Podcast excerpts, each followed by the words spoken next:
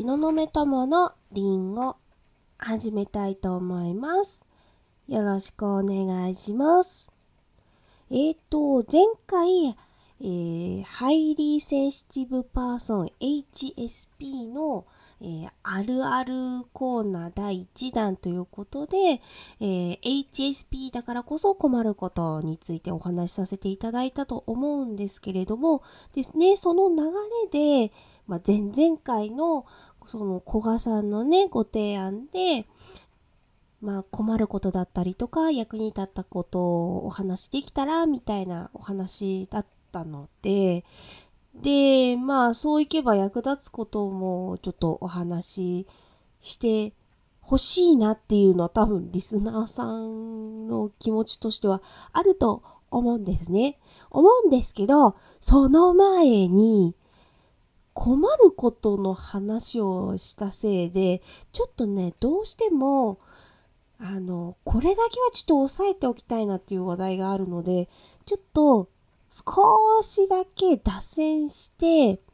ちょっと困ることに関連したっていうか、自分が困ってしまうことに付随したそのメンタリティの話みたいなことをお話できたらいいなと思います。というわけなので、今日のテーマ、自分責めは人生の中で最上級の毒です。朝掛けなんでちょっとね、声が寝ぼけてる感じしてるような声だと思うんですけれども、最上級の毒、ポイズンです、ポイズン。毒ね。なんかね、毒って聞くと、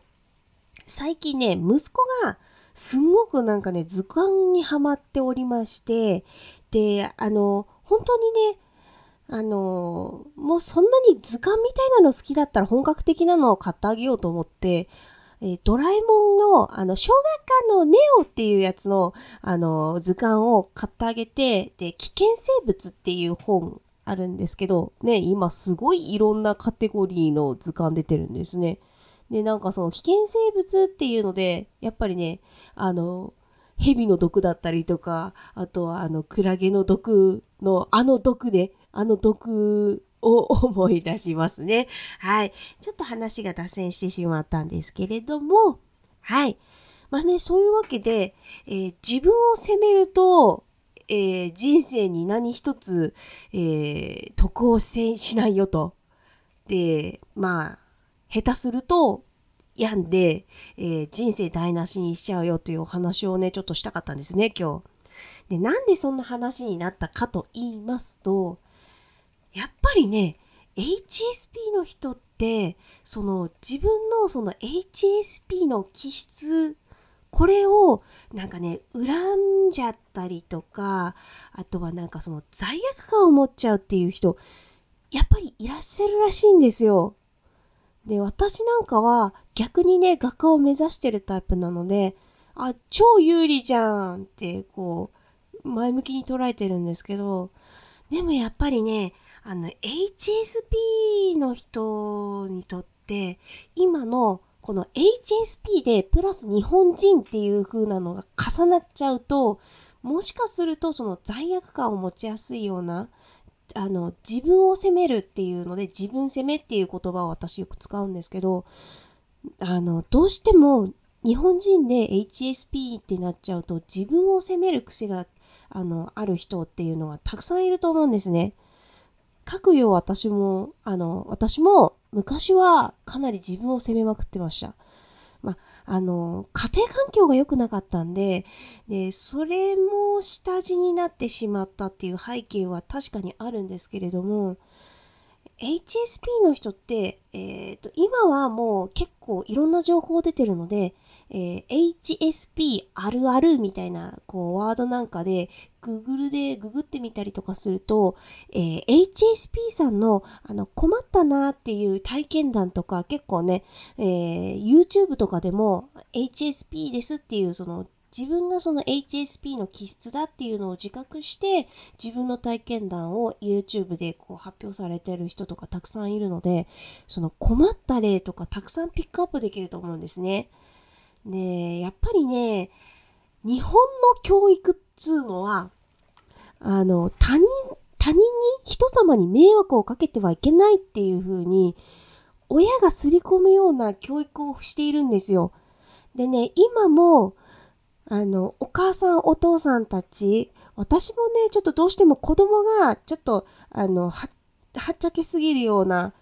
もしかすると ADHD のグレーゾーンの可能性がちょっとあるタイプの子なんで、結構ね、いろんなところすっ飛んでったりとかするんですよ。だから、やっぱりちょっと強めにね、肩掴んで、おとなしくしろっていうわけじゃないんですけど、ちょっと待てっていう感じで、ちょっと、止めたりとかもするので、それはまた違うかな。でもやっぱり他のお父さんお母さんの話とか聞いてると、他の人に迷惑をかけちゃいけません。うるさくしちゃダメとか、人のね、目をね、気にするような、言葉をかけたりするパターンが多いですよね。厳しい目があるからっていうのもあると思うんですけど、子育てに関しては。でもやっぱりそういうような教育を子供に施している今のお父さんお母さんたちがっていう背景は、やっぱり自分たちの子供の時もそういったような教育を受けさせられていたからという背景、この数珠つながりの背景があるからなんですよね。で、やっぱりそういうのが刷り込まれていくと、人に迷惑をかけちゃった。自分はいけないやつだみたいな、そういう負のスパイラルが出てきてしまうみたいな人、HSP の人だと結構多いんじゃないでしょうか。ねえ、なんで私この自分責めをしちゃいかんよ、毒だよっていう風なテーマで取り上げてるかっていうと、やっぱりね、自分が自分責めをしていた経験があるので、はい、神々妖精ちょっと顔チラチラしてますね。はい、本題に戻ります。で、そういう経験があったので、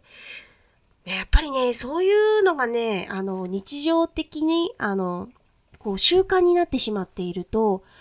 体にね、どうしても、なんて言ったらいいのかな、鬱っぽくなっちゃったりとか、体が思うように動かなかったりとか、頭痛がしたりとか、私なんかはあとは胸が苦しくなるっていうのは結構よくあったんですけど、そういったようなね、体に不調が出てきたり、気分に不調が出てきたりっていうのがあるんですよ。これって、この状態で生きていくのって辛いじゃないですか。私それをもう20年以上その状態ずっと続いてたので、辛かったです。でね、やっぱりね、自分を責めるっていう風になってしまうと、自分にストレスを与えてるような状態じゃないですか。自分を知らないうちに自分に自分を虐待してるような状態になるから、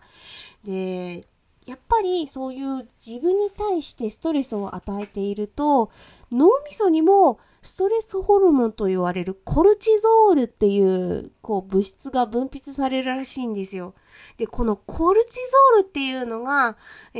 うどよく分泌されるんであれば、メリットもあるんですけど、これが過剰分泌されると、うつ病や不眠症などの原因になったりするそうなんですね。もう、そう思うとね、自分責めってね、やっぱりね、最上級の毒だと思うんですね。冒頭でね、息子が、危険生物の図鑑を、見てて、毒のある生き物とかいっぱい出てくるよっていうような話がさせてもらったと思うんですけど、そういったね、危険生物の毒と同じくらい、自分責めっていうのは、同じくらいの毒を持ってると思うんですね。すぐにね、即死するわけじゃないんで、すごいキングコブラの猛毒みたいな毒レベルではないんですけど、ただ慢性的にやってしまうと、自分の首を真綿で締めるという形になるので、ね、もう、死にますよね。ね、うつ病やっちゃうとね、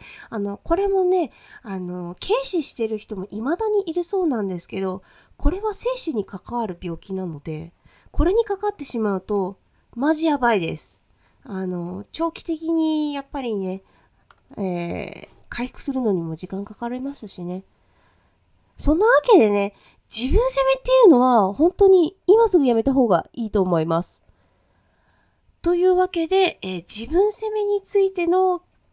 こう危険性とそのメカニズムについてのお話を今日はさせていただきました。長々お話しさせてしまいましたけれども、本日も聞いてくださりありがとうございます。またね、その自分責めをじゃあどうやらないようにしたらいいのかについてもお話できたらなと思うので、ちょっとね、それはどんどんこういろいろこうお話、HSP の話とかもねしたいんで、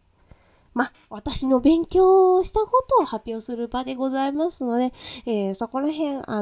いろいろテーマがぶれてしまうのは、ご了承ください。はい。では、